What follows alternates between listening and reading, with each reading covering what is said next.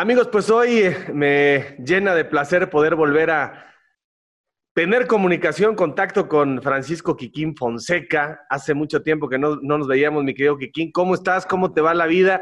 Ya sabes que en este canal se trata, pues no de los conceptos de fútbol, la táctica y cómo opinas del Barcelona, etcétera, sino recordar quién es el personaje, el ser humano que pues ahora todo el mundo conoce como comentarista de televisión, como goleador. ¿Cómo andas, mi querido Kikín? Bien, qué gusto saludarte, mi querido Javier. Ya sabes que podemos platicar de lo que sea, me puedes preguntar de lo que sea y también yo te puedo preguntar de lo que sea, yo creo, ¿no? Oye, creo que nos vimos eh, la última vez, creo que fue allá en Rusia, ¿no? La última vez fue en Rusia, ¿Dónde sí. fue? Sí, sí, en Rusia, en Rusia nos encontramos ahí en el Mundial, pero antes, yo creo que la última vez fue en los estudios ahí de Televisa, pues por allá del 2014, yo creo, ¿no? Sí, sí, porque fíjate qué chistoso, pero yo creo que yo empecé, digo, yo empecé como, como que meterme a programas y eso por tu culpa, güey. por tu culpa. Y, te agradezco porque yo todavía seguía activo. Ajá. Todavía seguía activo con Atlante cuando tú me invitaste hiciste el favor de. Creo que era, ¿te acuerdas que creo que era liguilla fondo? Exacto, era una liguilla, te invitamos, Angélica Cayón, le dije, a ver, consíguete el Kikín y llegaste ese día y realmente lo hiciste muy bien. Creo que también estaba Romano, ¿no? Invitamos a Rubén. Estaba, estaba creo que Rubén algunos días y me parece que era, ay, no sé si Tito Villa. Sí. O alguien fue, ¿te acuerdas? Sí, sí, sí, era el Tito Villa también. Pero tú de inmediato te diste cuenta que esa, ese era tu destino después de las canchas. Muy bien, muy seguro. No, no es fácil. Ahora sí que olvídate de domar la, la curva, domar la cámara. Es algo cañón y, rápido te desempeñaste de manera muy natural. Yo creo que te diste cuenta, ¿no? Que, que lo hiciste bien. Pues fíjate que no, no, yo no, no, me di cuenta. Yo fui ahí con, contigo, pues nos diste mucha confianza y, y pues nos, hasta como hasta ahora, ¿verdad? Y, tú siempre lo has hecho así, pues deja ser a la persona, a mí me, pues ahora sí que órale, ustedes sean como, como ustedes, eh, eh, como, como son, eh, hablar de fútbol, lo que ustedes, lo que ustedes medio saben, y, y, me sentía a gusto, o sea, te sientes a gusto, porque no, no, no tenía ningún tipo de, bueno, no me sale, no me sale andar teniendo alguna, alguna pose ni, ni pensando eh, cosas, eh, cosas de más, ¿no? Tratando de, verme muy, muy filosófico, sino como, como lo, que lo que salga. Entonces, así, así fue como, como, como me sentí ese día y lo disfruté mucho, me, me divertí mucho, pero bueno, yo ahí no, no, pensaba todavía nada, yo seguía jugando en Atlanta, nada más que como no calificamos, pues tuve chance de chambear, pero, pero todavía no pensaba realmente qué, que, iba a pasar después de jugar, porque ahí inclusive estaba estudiando mi, la carrera de director técnico. Oye, entonces, ¿cuántos años llevas ya de, comentarista en Televisa? Ya llevo, voy para seis años ya. Seis años. ¿Estás contento? Porque te da vitrina, ¿no? Te da posibilidad de hacer otros negocios, eh, estás en el fútbol, te diviertes, salen también cuestiones publicitarias, ¿no? Que si un anuncio, que si una presentación, una conferencia, está, está redondo, ¿no? La verdad sí, la verdad sí estoy, estoy contento, eh, me han tratado muy bien, muy bien, estoy muy agradecido por, por esa oportunidad. Mira, bueno, me trajeron un café, ¿eh? Con, claro. Con tu, con tu permiso, gracias. Provechito, provechito. Oye, este, sí, la verdad, eh, eh, muy contento. es muy diferente a si fueras director técnico. Si fueras director, director, técnico, es como otra vez la etapa de jugador. Sí, es, sí, tengo a lo mejor esa espinita de la adrenalina, pero ahora, pues, me acomodé en los tiempos, de trabajo para venir a, mi casa, que es tu casa, de acá en León, en la capital del mundo. Entonces, me la paso varios días de la semana con, mis padres, que ya son adultos mayores, con la familia, como tú dices, te da tiempo también para atender unos negocios que también tengo por acá en León. Entonces, no, no es tan absorbente porque, te digo, fueron muy flexibles en acomodar los días que trabajo en la Ciudad de México y los días que viajo acá a León. Oye, platícanos, porque esa es una enseñanza muy padre. Digo, los padres nos cuidan y el ciclo de la vida hace que esto se invierta con el paso del tiempo. Y ahora estás cuidando a tus papás, pues que andan malitos los dos, ¿no? ¿Cómo lo estás llevando? Porque si algo te distingue, mi querido Kikín, es que siempre le pones buena cara a todo. Eres optimista, eres un cuate que, que, irradia buena onda, buena vibra, pero deben de ser momentos muy, muy preocupantes, tristes, apremiantes. ¿Cómo lo estás viviendo y qué tienen? Muchas gracias, mi Javier. Sí, digo, tengo muchos hermanos, tengo muchos sobrinos, tengo siete hermanos, eh, que conmigo somos ocho, ya quedamos siete con vida, que mi hermano mayor, eh, Kikín, el original, como ya lo, yo creo que ya te lo he platicado, ya lo he contado algunas veces. E, es triste, es, es, complicado porque tú bien lo dices, las ironías de la vida, ¿no? Ellos, ellos nos cuidaron siempre y ahora es al revés, ellos se van volviendo como, como bebés y, aparte con enfermedades, con situaciones dolorosas. Pues yo trato, como dices tú, tengo mucha fe, soy, eh, me considero un hombre de mucha fe eh, y, y, sí me considero positivo siempre, ¿no? Entonces, estoy con ellos, trato de siempre animarlos, alentarlos, estar, estar atento con, con, sus, con sus citas con los doctores, con sus medicinas. Eh, afortunadamente también mis hermanos están, ¿eh? Por eso te decía, somos muchos y, hay, una, hay una organización, fíjate, un, día a la semana viene cada uno de mis hermanos eh, a estar al pendiente de mis padres. Claro, yo, yo cuando estoy acá, pues bueno, pues ya, ya, ya por lo menos somos dos diarios, ¿no? Porque yo trato de estar todo el tiempo. Pero, pero sí, no los dejamos. Todas mis hermanas, mis, cuatro hermanas y mis dos hermanos que, están con vida, eh, un día a la semana vienen, ven que, necesitan sus alimentos, sus comidas, con, con una persona que nos ayuda aquí en, casa de mis padres. Y pues así es, así, así es la vida, ahora nos toca a nosotros. Eh, yo estoy muy, muy agradecido con la vida de los padres que me dio mi madre y mi padre, que tú los, los conoces o los conociste, y siempre me han apoyado en todo. Pues mi padre fue mi, mi representante toda, toda mi carrera y siempre ha estado allí orientándome, aconsejándome. Mi madre pues, es, un, es un amor de persona, ya nada más irradia pura, pura, puro amor. Y, ahora, obviamente, siento ese, ese compromiso y luego con muchísimo gusto de cada que puedo estar, estar con ellos aquí eh, atendiéndolos y apoyándolos. ¿Qué tienen tu papá y tu mamá? ¿Qué enfermedades tienen? Tiene, mi padre desde el 2008, eh, Javier, cuando yo estaba jugando en Tigres, eh, le detectaron cáncer de próstata.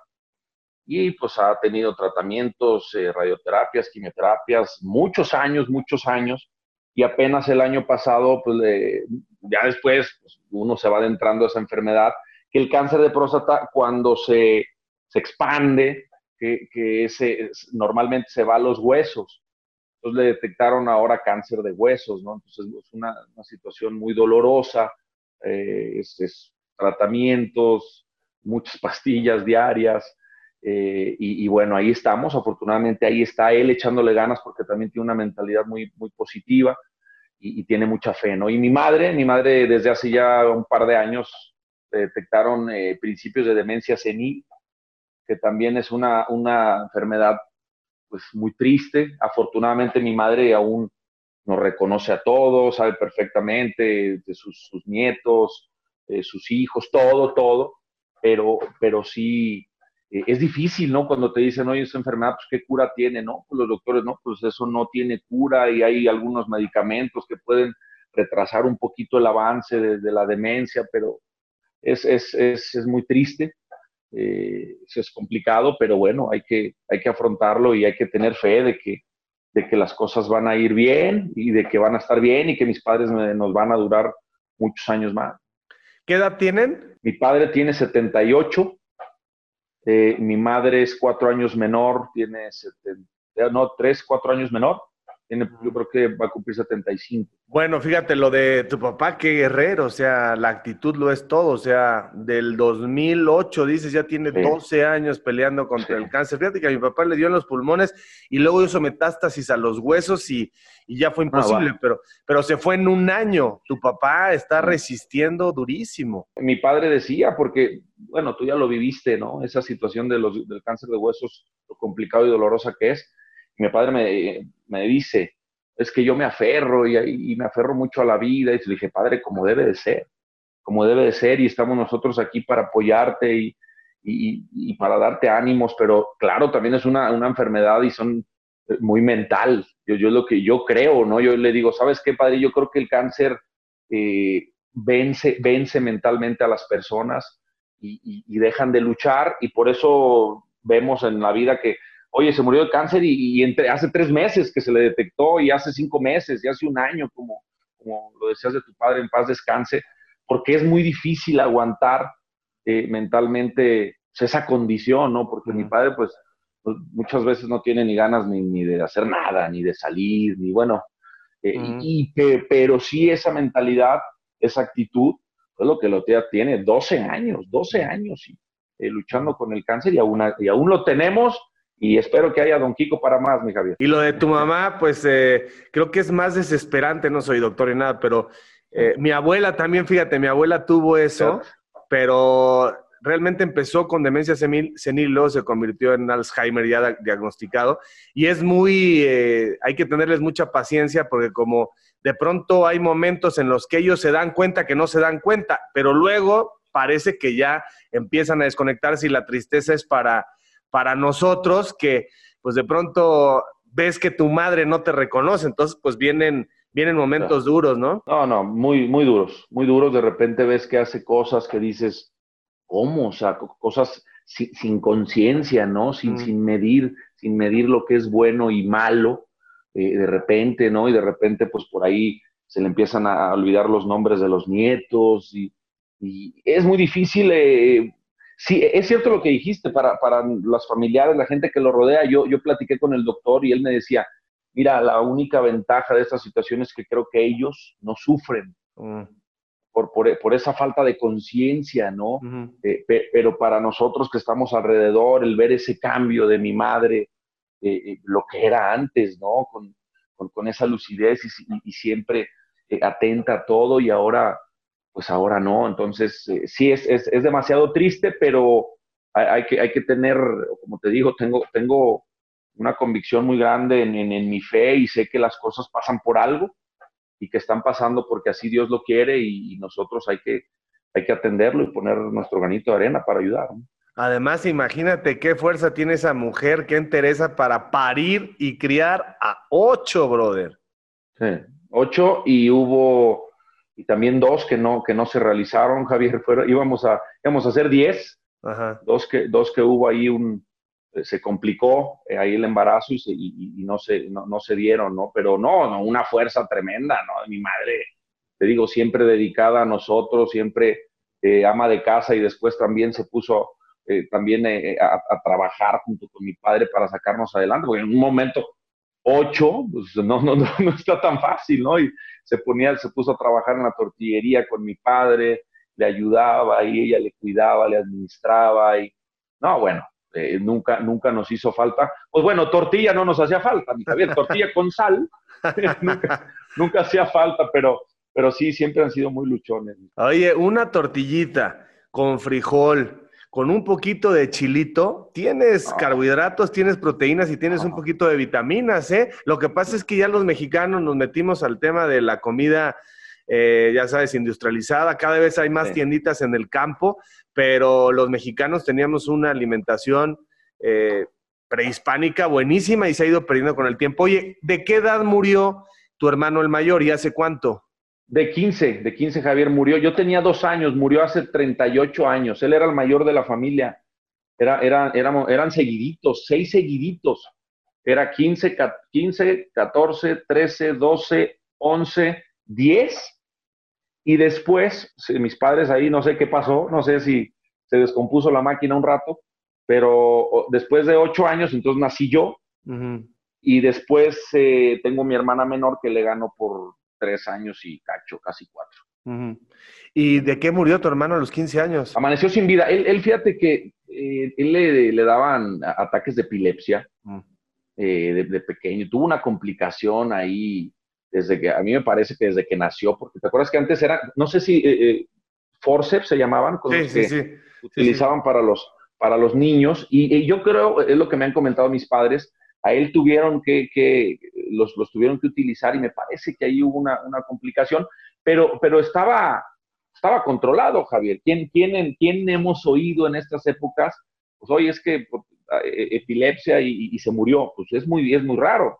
Se, se controla esa, esa, esa enfermedad, ¿no? Pero amaneció sin vida. Ese, ese, mismo día eh, jugó unos partidos, le gustaba mucho el fútbol, se fue a dormir con un pants de los Pumas, él le iba a los Pumas, eh, y al, día siguiente que lo, que lo fueron a despertar para la escuela, pues amaneció sin vida, ya no despertó. Al final, pues no quisieron, eh, fue muy difícil porque mi madre ni siquiera eh, quiso que le hicieran la autopsia para saber qué había pasado, porque ella creía que, que mi hermano estaba vivo. Ah, varios meses después ella quería que lo, que lo desenterraran porque, porque decía que estaba vivo. Imagínate, imagínate la situación, ¿no? Mi padre también. Fue un golpe muy duro, muy duro para ellos, para mis hermanos, que nunca se ha superado, ¿no? Eso hasta la fecha es, es, es un tema muy difícil, complicado. Y, y, por eso fue, que ya lo he contado, que cuando llego a los Pumas le pongo Kikín en homenaje a mi hermano que, que le iba a los Pumas. Oye, y ahora que dices que tienen eh, tus padres muchos nietos, o sea, ¿cuántos sobrinos tienes tú? Tengo 18, 18 y, y ya tiene un bisnieto. Imagínate, yo no tengo hijos y uno de mis sobrinos se me adelantó. A ver, eh, eh, ¿qué, cómo, ¿qué soy de él o qué? ¿Cómo? ¿O cómo se le dice al hijo de mi sobrino? O sea, ¿qué soy de él? ¿Su tío abuelo? Sí, sí. Sí, sí.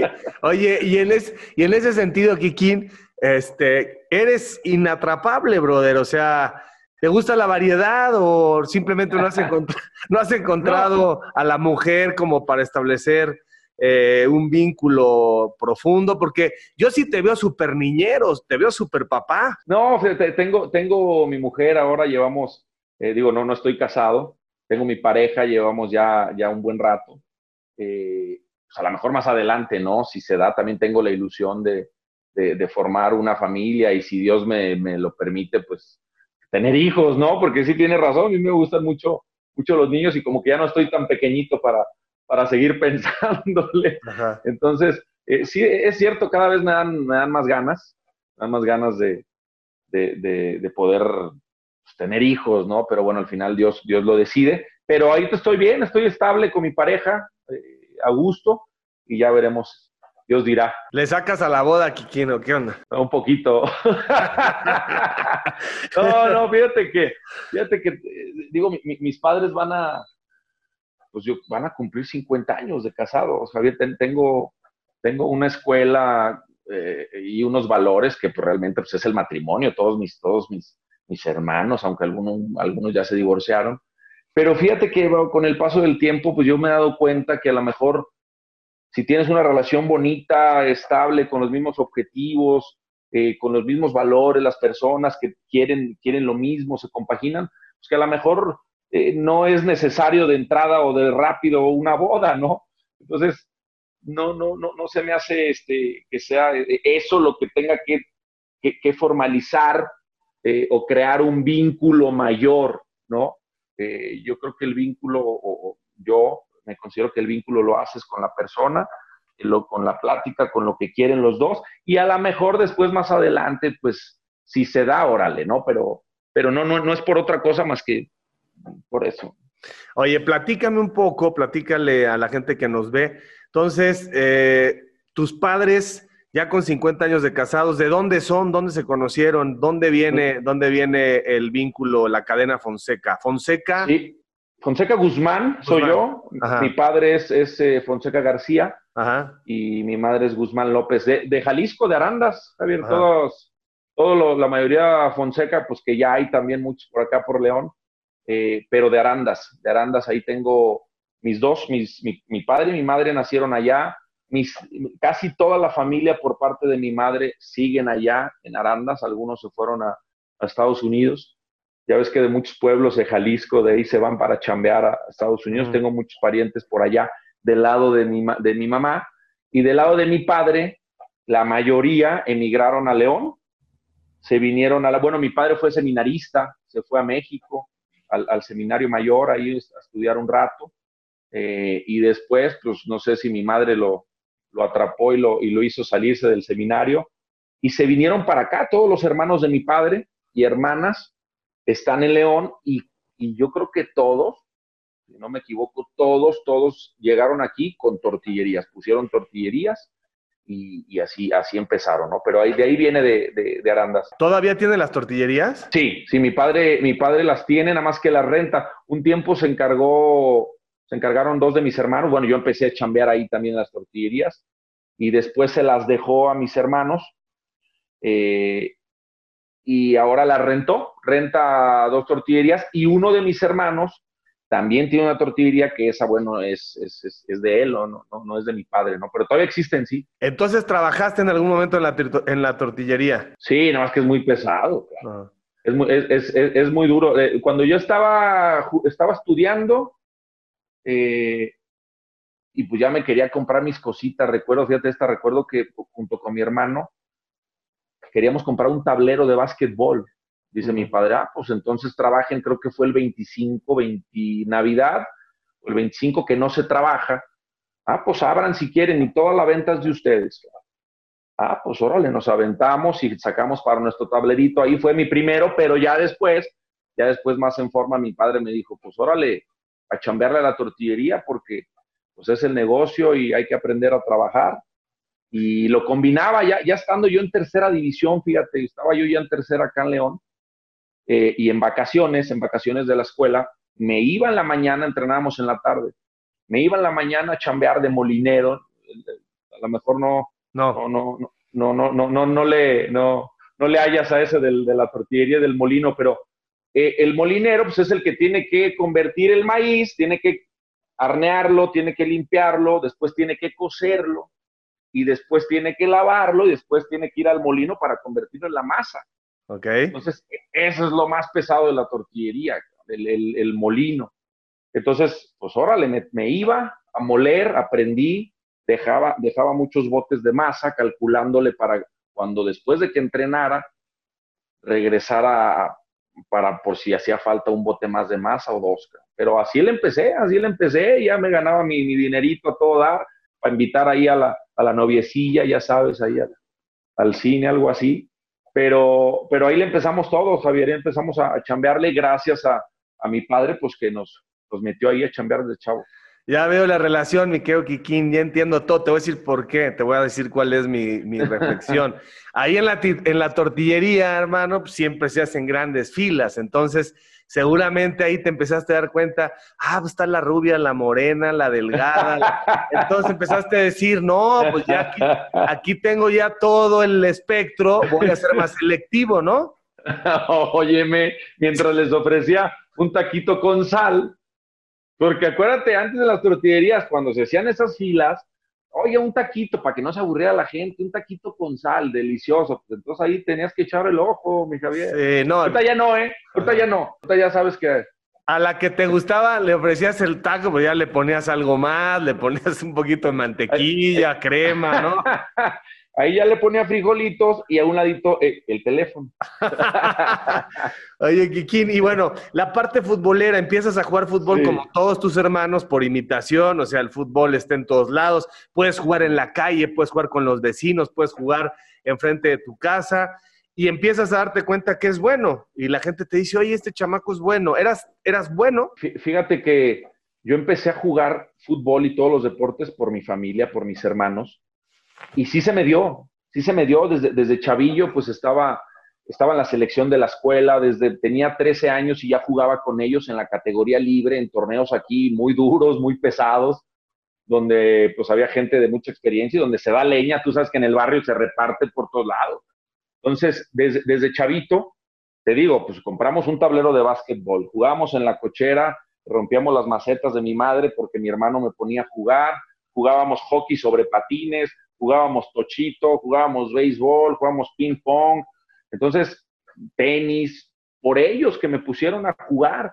Entonces, se me, yo creo que, eh, digo, a todo le hago, a nada bien, pero a todo le hago, pero sí se me, sí, sí se me dio eso de, los deportes. Pues ahora, ahora soy apasionado del golf, pero, pero sí, yo creo que sí, sí, sí se me dio y, y yo creo que, yo creo que sí jugaba algo bien porque de repente en torneos que, estábamos en, fútbol rápido, por ejemplo, recuerdo ese, en, un, eh, en, una final, donde te acuerdas que eran como cinco o seis faltas y era un shootout.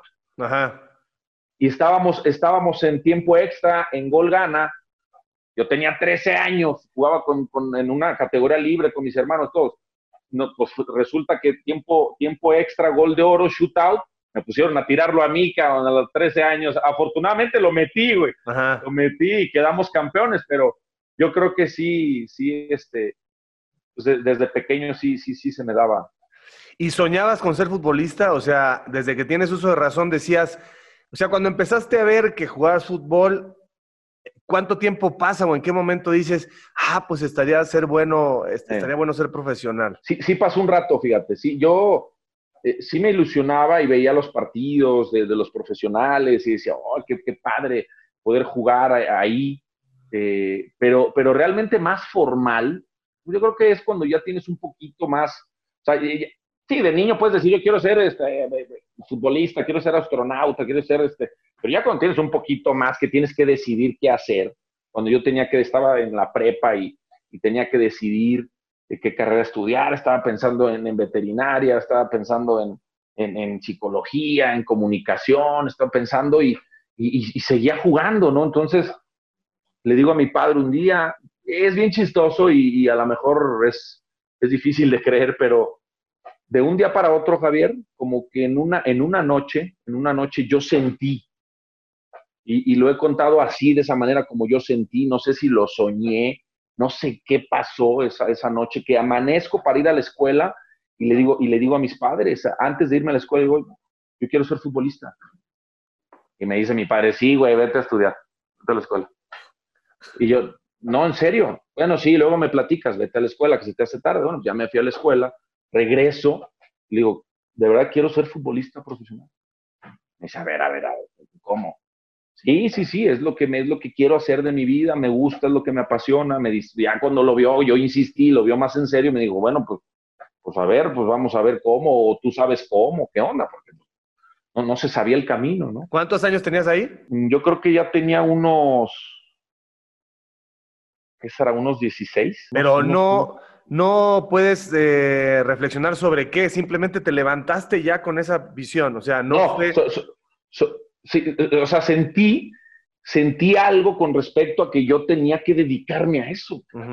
Estuvo, estuvo muy, muy chistoso muy chistoso porque yo jugaba y estaba, seguía en la selección de la escuela y estaba, seguía jugando con los equipos de, de, de la familia. Se llamaban los equipos Fonseca, todos mis primos, mis hermanos, mi papá y todo eso. Y, éramos campeones por todos lados.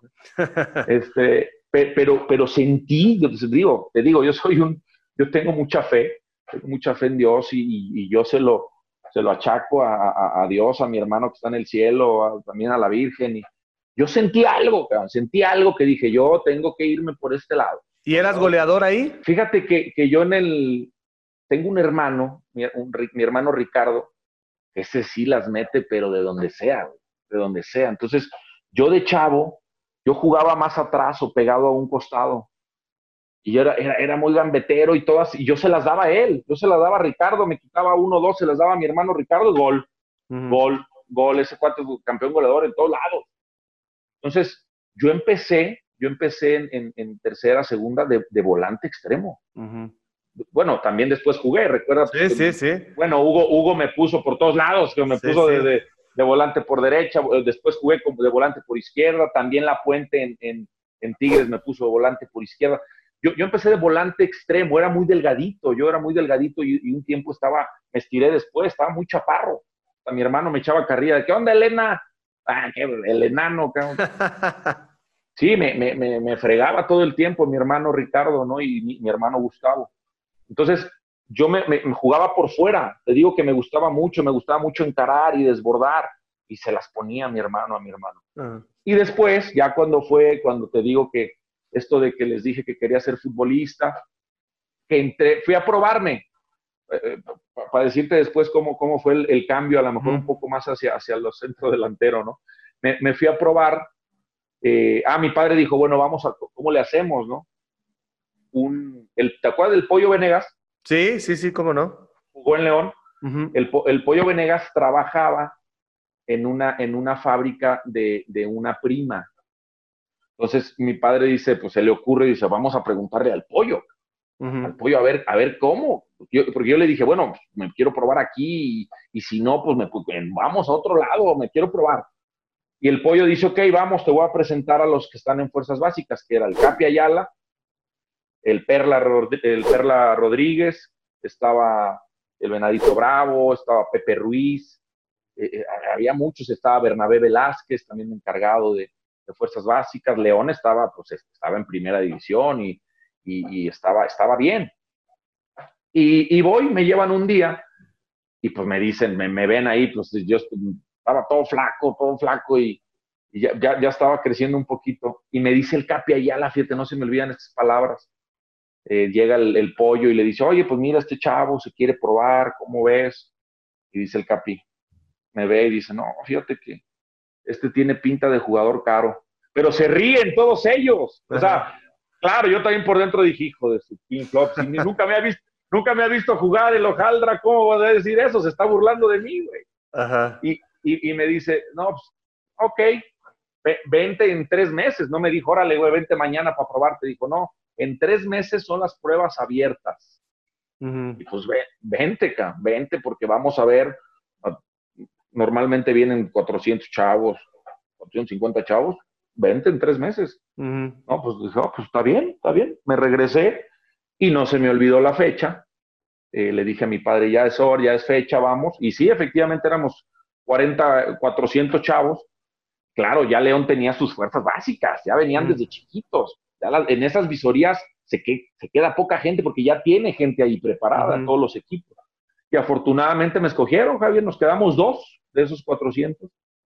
Eh, me escogieron y ahí empecé, ahí empecé en tercera y, no sé algo por lo que, no sé si platicándolo con mi padre o con, también con la gente de ahí de fuerzas básicas, yo empecé a tratar de, enseñarme a jugar en muchas posiciones. Yo dije, bueno, si yo quiero jugar en, primera división, si no se puede de esta, pues me voy de otra. Entonces, desde básicas empecé y de repente jugaba de enganche y de repente jugaba de volante por izquierda, de repente jugaba de lateral, de repente de, extremo derecho, que era lo mío. Y así fui, y así empecé, empecé, empecé. Eh, y, y, después, pues bueno, después dije, bueno, pues me gusta meter goles, también. Eh, eh, fui, fui creciendo, obviamente, poco a poco, fui ganando masa, masa muscular, donde pude competir después ya en el centro, que es diferente, ¿no? Necesita ser, ser más, más, más fuerte, tener, eh, tener más talla, ¿no? Para, para, poder competir, pero, pero sí no tenía ningún problema, como después, pues ya, ya te diste cuenta, pues que podía jugar donde, casi, casi donde me pusieran, órale. Ahí estaba, ya después con Atlante, con el bigotón, la golpe, ya el último, jugaba de contención. Y, bueno, pues eso, así fue, así, así fue. Oye, ¿y en la escuela estabas bien? O sea, ¿te exigían que trajeras las calificaciones? Sí, no, no, bueno, mi, mi padre me dijo, ¿sabes? Que sí, sí vas a, pero no vas a dejar la escuela, por eso te decía que después combinaba. Fíjate lo que hacían, el detalle de mi familia. Yo iba a la escuela en la mañana y la tercera división entrenaba en la tarde, pero entrenaban a las 3 de la tarde, yo salía a una 45 bueno, todos los días, yo ya en la prepa, que imagínate la vergüenza, me llevaban de comer, que me llevaban, me llevaban mi, para que yo fuera bien alimentado a los entrenamientos. Mi, mamá me hacía mi, comida, mis enfrijoladas, mi, mi pollo, mi todo. Y llegaba y yo a la hora del receso iba ahí a los, por los barrotes y me entregaban mi comida. Y yo de vergüenza, pues a esa edad, ¿a, a quién le llevan de comer? Pero bueno, ya como a, las, como a la semana, ya después me valía gorro, ya todos me pedían, estaba tan rico, que órale, ¿qué quieren? Ya me llevaban dos o tres, dos o tres platillos ahí para, para la banda, pero fíjate el, apoyo de, mi familia, de repente cuando no podían, una hermana me llevaba, un hermano en toppers, entonces yo salía y me iba de ahí en friega al entrenamiento, pero yo iba bien comidito. o sea, eh, la importancia y, del apoyo y gracias a Dios que, pues bueno, la familia tuvo la posibilidad de poderme llevar este, pues, comida, alimento y, alimentarme bien, pues para, para poder entrenar bien, ¿no? Y nunca la tentación de las chavas, la noche, porque en ese momento, pues uno se siente que las puede todas, ¿no? Te empieza a cambiar el cuerpo, las hormonas, empiezas a ver que tus cuates se meten una chela, o sea, ¿cómo, ¿cómo se le hace para no desviarse? ¿Es convicción? ¿Lo pensaste? ¿Ni siquiera te sedujo eso? ¿Quién no tiene esa tentación, Javier? Todo el mundo la tenemos, yo, yo, también la tuve y previo, previo a esto, a esto que te conté de, de la decisión, de lo que sentí del, fútbol, de ir a probarme, no, claro que, claro que le entré al, al, al vinito, con, los amigos. Eh, yo estaba, estaba yéndome medio por otro, por otro camino. Eh, bueno, tan, a tal grado que mi padre me corrió de la casa. Yo tenía, no sé si eran los mismos 16 cumplidos, cuando yo tenía un grupo de amigos, esa tentación, esa que estás en la prepa, te echabas, eh, echábamos, bueno, no me acuerdo ni la marca, 25 pesos lo que nos alcanzaba, comprábamos, eh, casi no, sé si era mezcal o no sé qué era, no, no me acuerdo el nombre y, no vamos a hacer promoción. pero, pero sí, sí, Javier, empecé, empezamos a echar alcohol, claro, empezabas con la novia, todo. Eh, donde la gota que derramó el vaso fue cuando me fui con mis cuates y no llegué a dormir, sin avisar ni nada, no llegué a mis 15, 16 años. Imagínate, ¿no? Eh, pues mi familia buscándome, pues claro, me puse jarra y me quedé, me, perdí, me quedé en casa de un, de un amigo, eh, perdido, perdido, y él, era, al día siguiente tenía escuela, y mis padres, ya te imaginarás, pues todo el mundo, todos mis hermanos, mi familia buscándome por todos lados, no encontraban a nadie, yo no, yo no les había dicho dónde iba, hasta que pues yendo con uno de mis amigos, le dijo, bueno, pues es que aquí se quedó y se fue después acá y acá y acá y acá, pues dieron, dieron conmigo, dieron conmigo, pues claro, pues yo estaba en malas, en, malas condiciones. Y, y, al día siguiente, en la mañana, en, en, mi, obviamente ese día no fui a la escuela, ese día fue, fue de regaños todo el tiempo, y al día siguiente en mi mochila, en mi, no sé si ya era mochila, no sé, no sé qué era, eh, me voy a la escuela, llego a la escuela y abro y mi padre me deja una carta y me dijo, ¿sabes qué? Eh, pues aquí ya, ya no tienes, no tienes entrada aquí en la casa porque estos no son los valores ni principios que yo te he enseñado ni los que quiero en mi casa. Y si estás en mi casa tienes, tienes, hay reglamento, hay reglas y, y sabes que piénsale bien porque mejor vete de la casa. No, pues me pegó, me, me, me pegó gacho esa situación y, cómo son las cosas. Enseguida, te digo, fue hace mucho tiempo, cronológicamente no sé bien qué, qué, tiempo pasó o no, cuando después viene lo, de, lo del fútbol, fíjate nomás. Eh, y, bueno, más adelante, pues sí, algunos de mis amigos, uno de ese grupo eh, falleció en un accidente y otro, otro también le entró y probó las drogas y en eh, situaciones y caminos que existen en el momento y que y que yo, por ejemplo, ahora, ahora que también este, ya, ya hasta doy conferencias, Javier, imagínate. Este, pero obviamente no, no, de este tema, sino de toda mi vida y, y, hasta y lo que pasó como futbolista y todo. Pero, pero créeme que estoy convencido de que el, el, deporte, yo, yo les digo, oigan, a los padres de familia, si tus hijos estudian y hacen deporte, te puedes rascar la panza y préndele a la tele tranquilo.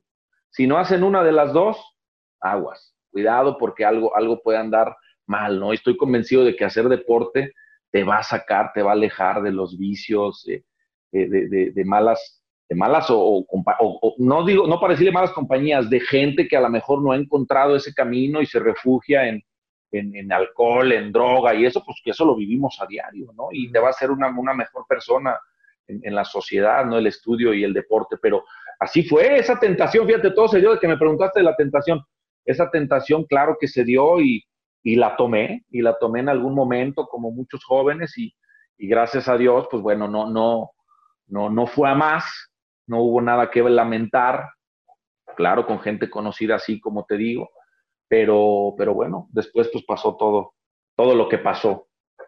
Ese contrato con la tercera división, bueno, ahí no te pagan todavía o ya te pagaban.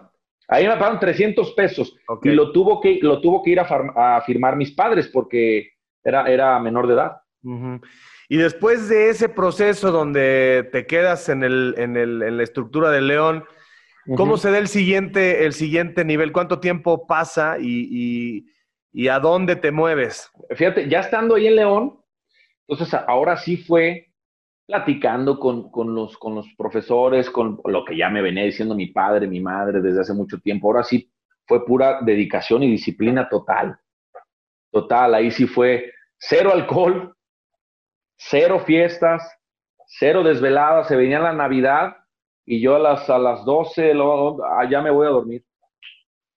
Este, ahí sí fue un, sacrificio de dedicación total, eh, Javier. Y empecé, empecé de tercera, me, ascendieron a, segunda división, una temporada en tercera, una en segunda, después en, en esa unión de curtidores que fue campeón, ¿te acuerdas? Con Valente Aguirre de dueño, fue campeón en León de Curtidores, yo ya estaba en ese plantel, ya me habían subido a entrenar, a entrenar con curtidores, pero llegaba el fin de semana y me mandaban a jugar a segunda. Yo era de los, de los jovencitos, ¿no? Me acuerdo junto con Ulises Delgado. Y ves campeón curtidores y Valente Aguirre dice, ah, pues voy a vender, voy a vender a, es campeón, pues lo voy a vender. No, pues la gente de León, la gente, los curtidores sobre todo, ese equipo ya había existido hace mucho tiempo y era de mucho arraigo hicieron una marcha, una manifestación, y dijo, y Valente dijo, ok, no vendo al Curtidores, vendo a León.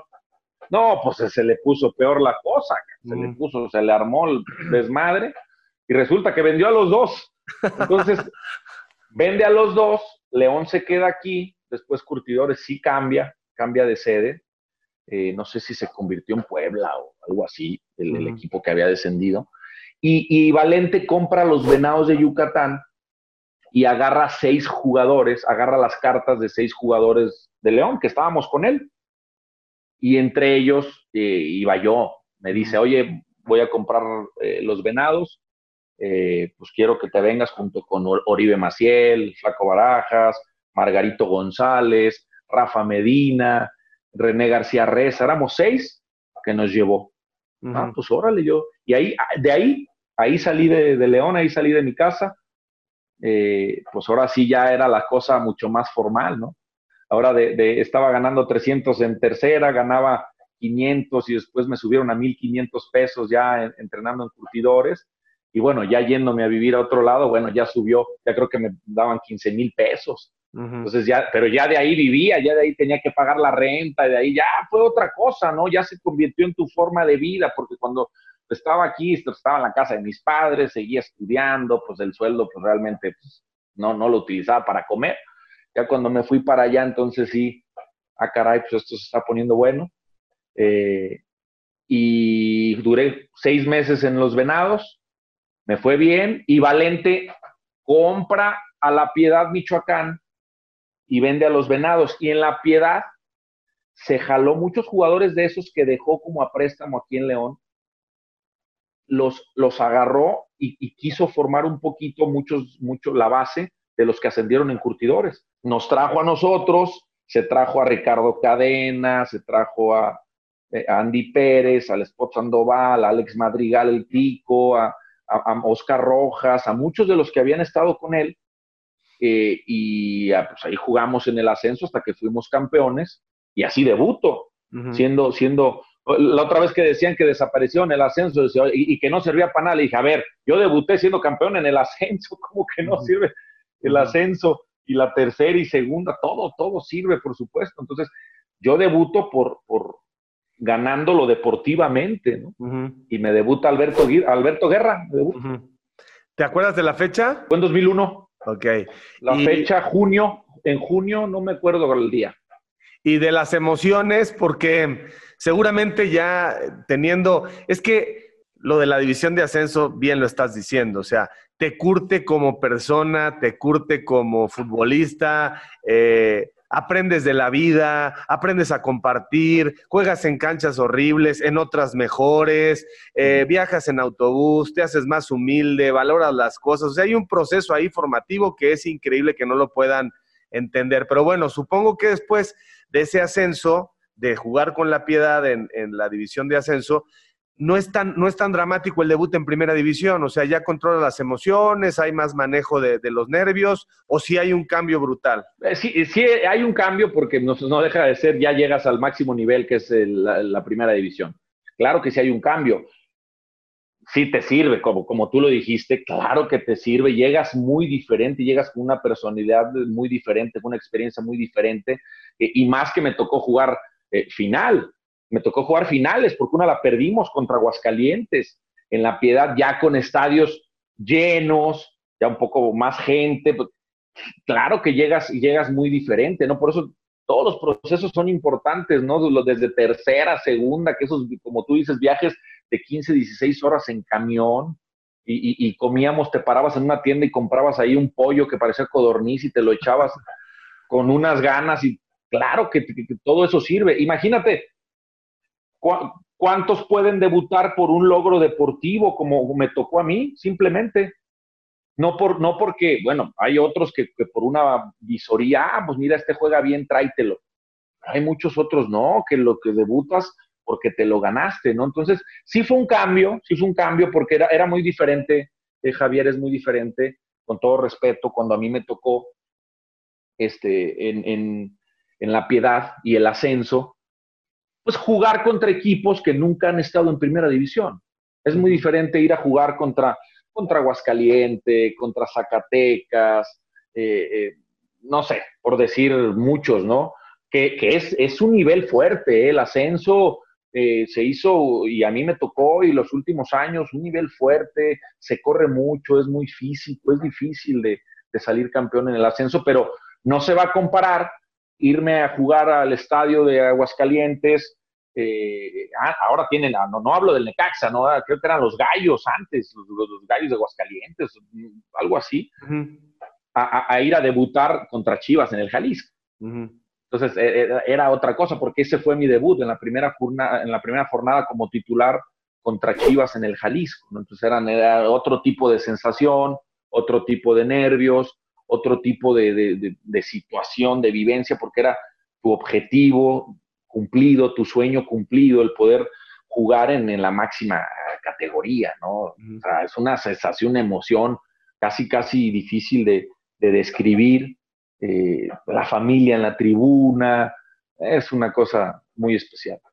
Fíjate nada más lo que nos has contado, ¿no? De la tortillería, de una familia numerosa, eh, del fallecimiento de tu hermano, a la primera división, cumpliendo todos los procesos en el camino, pasando por la terracería, llegando hasta una pavimentadita ya muy buena, con la piedad, con Pumas, con Cruz Azul, y luego alfombra de lujo para ir al fútbol de, de Portugal, y luego eh, los Tigres, o sea, son de estas historias eh, fantásticas.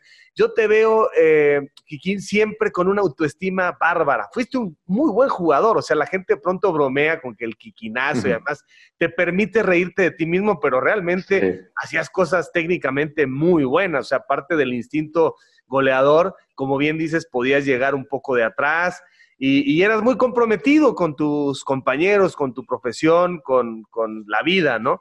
Eh, yo creo que eso te ha ayudado, ¿no? Siempre vas para adelante, para adelante, para adelante. No te espantó ninguna de las, de las siguientes etapas, de los escalones que fuiste subiendo, porque luego de la piedad Pumas, ¿cómo se da? Te agradezco tus, palabras, Javier. Siempre lo que, lo que le dije un día y, lo que me dijo un día mi padre, ¿no? Que me decía antes de, responderte.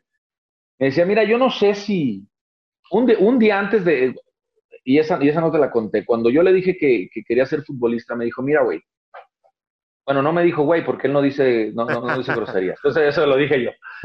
Dice, mira, no sé si vas a ser futbolista, no sé si vas a ser, vas a lavar platos, si vas a ser arquitecto, si vas a barrer calles. Pero eso sí te digo, lo que tengas que hacer tienes que ser el mejor. El mejor. Yo, yo, pues yo lo escuchaba y le decía, no, pues, pues sí. Decía, pues sí. Y, y entregarte al máximo. Y va, y va a haber partidos o, va, a haber, va a haber situaciones, lo de partidos pues ya fue un poquito más adelante, va a haber situaciones donde las cosas no salgan bien, pero que tú salgas de eso, de ese trabajo, sabiendo que te entregaste al máximo. Y pues siempre traté, siempre traté de, hacer así eh, y hasta la fecha, ¿no? Siempre tratar de, entregarme al máximo y, y, con, mucha, con mucha actitud positiva, ¿no? Y disfrutando de, de, todas las cosas, ¿no? Pero bueno, eso fue el paréntesis que me acordé de lo de mi padre. Eh, después el, paso de Pumas también fue muy chistoso, eh, el paso a Pumas, porque de la piedad eh, sí me tocaron, me tocaron buenos, buenos partidos, me tocó algunos, algunos otros malos, algunos momentos donde también quise tirar la toalla, porque también no me salían bien las cosas en un tiempo y, y yo, desesperado y la gente se metía conmigo y le dije a mi padre, ¿sabes qué padre? Yo ya no, ya no quiero. Mi padre me dice, a ver, no son, las cosas no son fáciles y hay que, perdón, hay que, hay que tener, hay que tenerlos bien puestos para, para seguir adelante y darle con todo. Y tus objetivos, ¿qué onda? Siempre me lo, me lo recordaba, ¿no? Y, y, y, por eso, yo creo que por eso continúo. Termina, termina un, año, el, un año en Primera División de la Piedad y otra vez Valente Aguirre nos dice, pues voy a vender al equipo. Yo, puta, pues, ¿qué va a pasar con nosotros en vacaciones? No, pues ustedes manténganse al tanto que va a haber avisos. Está bien. Y me habla un día, suena el teléfono, me habla, ¿qué pasó? ¿Cómo, cómo estás? Este, Fonseca, ahí no decía mi playera Kikín. Eh, en la piedad, decía Fonseca. Y, y, qué pasó, señor Valente? No, pues mira que, pues ya sabes que vendía la piedad, entonces viendo, estoy colocando jugadores y pues tengo algún par de opciones para ti. Yo, ah, sí, pues ¿cuáles? Dice, mira, te quiere este, Chivas. Y le digo, a ver, a ver, ¿cómo está el asunto? Dice, la verdad no te quieren a ti, cabrón. Dice, quieren a Rafa Medina. pero, yo, pero yo te puedo mandar en el paquete con Rafa. Y le digo, bien, pues, Chivas, imagínate, cabrón, de la piedad. Y le digo, ¿y la otra opción? Me dice, la otra opción es que te quiere Pumas también. Le dije, ay, cabrón. Dije, pues, eh, ¿a, quién quieren? Y me va a mandar en el paquete. y, me dicen, y, me dice, y le digo, ¿cómo? Y ahí, y ahí cómo? Me dice, no, ahí sí. Dice, ahí sí te quiere Hugo. Le dije, ay, ¿en serio? Sí, sí. Hugo quiere llevarte a Pumas. Aquí no es como, como Chivas de que quieren a Rafa y te puedo mandar. Aquí Hugo te quiere. Puta, imagínate yo, imagínate los, los ojos que puse en ese momento y la emoción que me dio. Le digo, ¿sabes qué, Valente? Espérame poquito, ahorita te hablo, déjame digerir este asunto. Nos colgamos y le platico a mis padres. ¿Saben que así está la situación? No, pues imagínate ya pensando, analizando, mi hermano mayor que le iba a los Pumas y que me quisiera Hugo, yo dije, bueno, tampoco era tan difícil de escoger, ¿verdad, Javier? Pues en el otro, en, el otro lado no me querían a mí, güey. O sea, tampoco era tan difícil de escoger, pero, pero de todos modos dije, por algo pasan las, por algo está pasando esto.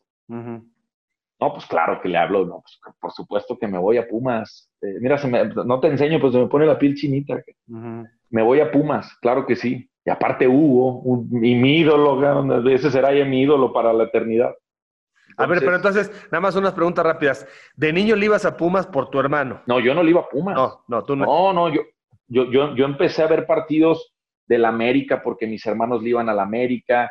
Yo iba al estadio eh, de León. ¿Pero a quién le ibas de niño? A ver el León. Yo, yo, yo me inclinaba más por, por América, pero pero pues le iba a León. O sea, eh, yo creo que no, no, no, no tenía un equipo real porque, pues, y, luego mi papá me ponía a ver a las chivas. Mi papá le iba a las chivas.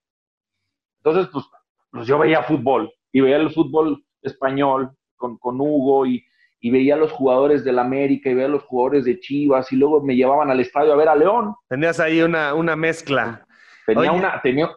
Ajá, y lo de Kikín, o sea, ¿qué significa Kikín? El, el, el, mote Kikín, ya sé que le decían así tu hermano, pero ¿qué es Kikín? Sí, ah, es que mi padre mi padre le, le dicen Don Kiko.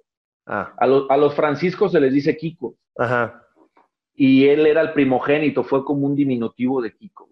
Mm, el, el, Kikín, el Kikín, ahí, ahí dice, dice un primo que él fue el que le puso, quién sabe, quién sabe quién le pondría.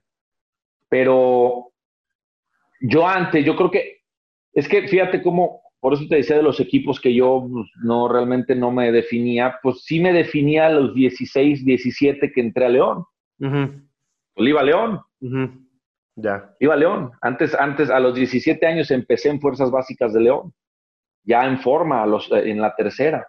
Te digo, antes, pues claro, pues yo veía los partidos del América con mis hermanos porque eran, eran americanistas. Que por cierto, los dos dicen que ya no. Desde hace tiempo, desde que yo empecé a jugar, ya no le fueron al América.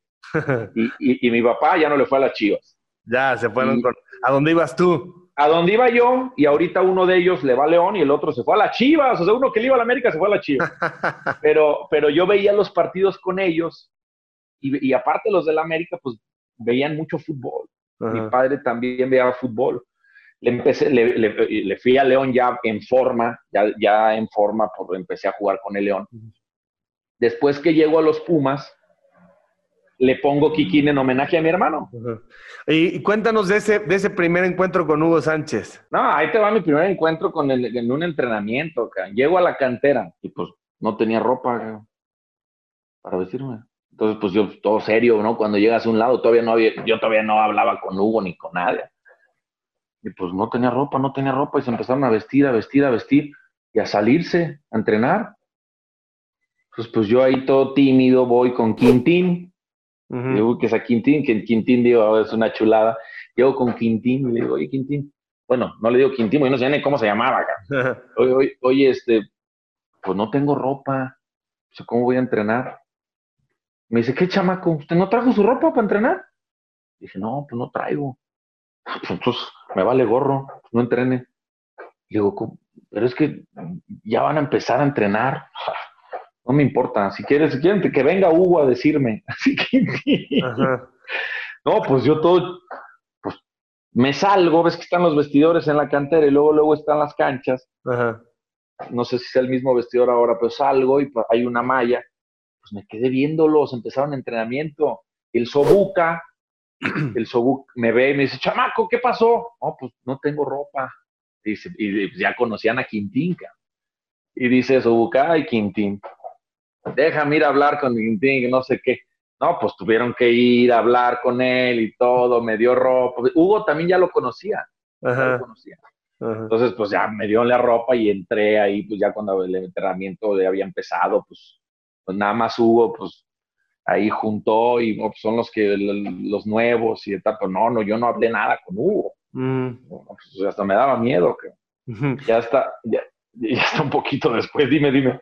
No, no, no. Un poquito después ya, o sea, Hugo, Hugo sabe que tiene que tomarse un tiempo para, para, no sé, explicarte qué está buscando en ti, ¿no? O sea, pues si, si, si era cierto eso de que directamente te había solicitado, pues iba, iba a haber instrucciones precisas, ¿no? Ya, ya después, ya después en, los entrenamientos pasaron entrenamientos y, a ver, chavala, este, ahí lo que hacías en la piedad y, y ponte por allá y en cara, y es porque yo en, la, en, muchos, muchos, la mayoría de los partidos en la piedad los jugué por fuera. Sí, sí, sí, sí, me acuerdo, perfecto. Lo, jugaba por fuera, entonces él me decía, a ver, a ver, pero, pero eran, eh, no había, no hubo hasta de tiempo después pláticas individuales. Él, yo, yo creo que lo que quería era observarme. Me acuerdo que me puso, ahí, a ver, a ver, en cara lo de todas, todas, era Manolito de la Torre, que estaba de lateral por izquierda.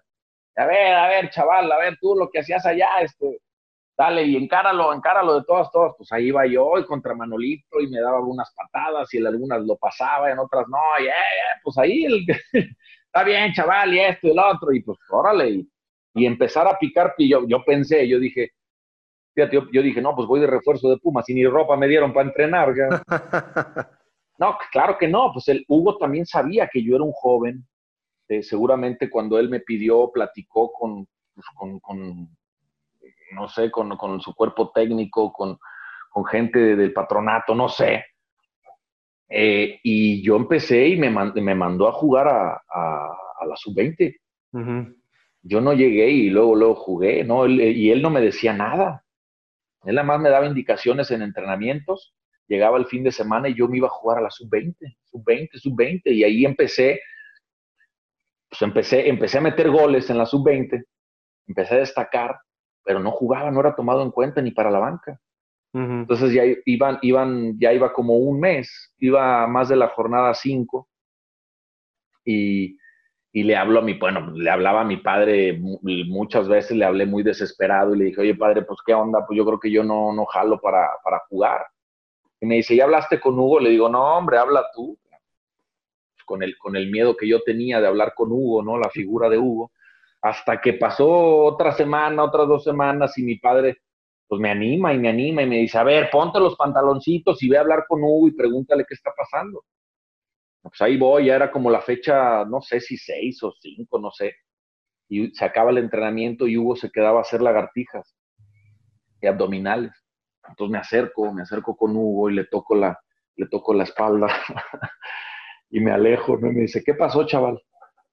Dice, no, este, yo, Hugo, este, pues nada más quiero preguntarte si, si sí sirvo para jugar fútbol, si no, pues para, pues para agarrar mis cosas, si mejor me voy.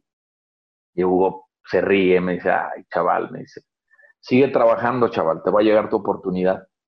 Ah, gracias, Hugo, bye. Fue todo lo que platiqué con él y llego yo emocionado ese día con mi padre. Oye, padre, ya hablé con Hugo, ¿Y qué te dijo? No, pues que siga trabajando, que va a llegar mi oportunidad. ¿Y qué más? No, pues nada más, nada más, fue lo que platiqué. Increíble porque una jornada después, dos jornadas después, no me acuerdo, me, ¿Cómo fue? Me met... Es que, es que eh, cronológicamente se me va la onda, pero me lleva a la banca, me debuta en Veracruz y a los dos minutos me expulsan, Javier. a los dos minutos, una jugada contra el Archie Flores, en, en Veracruz. Después de eso, después de que yo buscaba mi oportunidad, me llevan y me expulsan, ¿no? Llegué llorando al vestidor otra vez con mi papá ya no puedo más, papá me dice, tranquilo, todavía mi padre, todo, ¿cómo son los padres? Buena onda, no fue expul no era expulsión. y, y, sí no era, pinche Archie. Pero me expulsaron cuando yo quería una oportunidad, pues ya te imaginarás, pues me castigaron, me fui a jugar otra vez a la sub-20, pero después del partido de suspensión me vuelve a mandar a la banca. En, en CU, pues no se me va a olvidar, íbamos 1-1 contra Atlas eh, y me, mete faltando 15, 20 minutos y me toca clavar el 2-1, Ajá, ahí cambió. no, ahí cambió todo, ahí cambió todo. Después de la expulsión, ahora entro y hago el del gane, No, bueno, ese, ese torneo fue... Y es que, es que te digo que cronológicamente a mí me mandaron un año de préstamo a Pumas, no te creas que me compraron, yo estaba a préstamo a prueba. Y este, este torneo eh, el segundo torneo fue cuando entrando, eso, eso creo que fue el primer torneo, y ahí estuve, jugué muy poco, y el segundo torneo, entrando de cambio, fui el jugador que metió más goles de toda la liga, seis goles de cambio. Y, pues, y, por eso Pumas me compra. Entonces, me compra y viene el, viene el bicampeonato, que vienen los momentos ya de cotización, y luego eh, viene el drama porque fue, conectas con la tribuna, porque además tienes el perfil que le gusta a la gente de Pumas, ¿no? Porque empiezas a ser un jugador mediático, carismático, la gente se da cuenta que puedes eh, hacer una entrevista pues muy por encima del promedio de los jugadores mexicanos, la verdad, y extranjeros, ¿no? Que elaboras, que eres elocuente, etcétera. Y bueno, empiezas tú mismo a conectar con la tribuna, se dan los logros, y luego viene este que fue un dramononón, no, no comparable al de Enrique Borja en el tema de, de, Pumas América, pero sí hubo mucha molestia de la gente de Pumas cuando te vas al Cruz Azul. Obviamente la gente de Cruz Azul feliz, pero este, ¿cómo, cómo, cómo lo viviste tú de adentro? Sí, sí fue, fue muy difícil, porque como tú bien lo dices, hubo una conexión muy importante. Yo creo que sigue habiendo una conexión muy importante con, con Pumas, con la afición. Eh, los momentos que, que, me tocó vivir ahí, hubo momentos claves, importantes y, y, la convivencia que, que, tuve con ellos. Eh, en algún partido me fui a ver a, ver, a verlo, yo estaba suspendido, me fui a verlo con ellos a la tribuna, una conexión muy cañona, muy cañona y que te digo, la, yo la sigo sintiendo, ¿no? Eh, y después viene, viene se da el bicampeonato y, y, viene la salida que realmente no era que yo quisiera salir. O sea, después de un bicampeonato yo me di cuenta que pues que realmente, como es, que los, los jugadores mexicanos, no tan solo yo, que teníamos un sueldo muy bajo, muy bajo, muy pobre, a comparación de, de, otros extranjeros.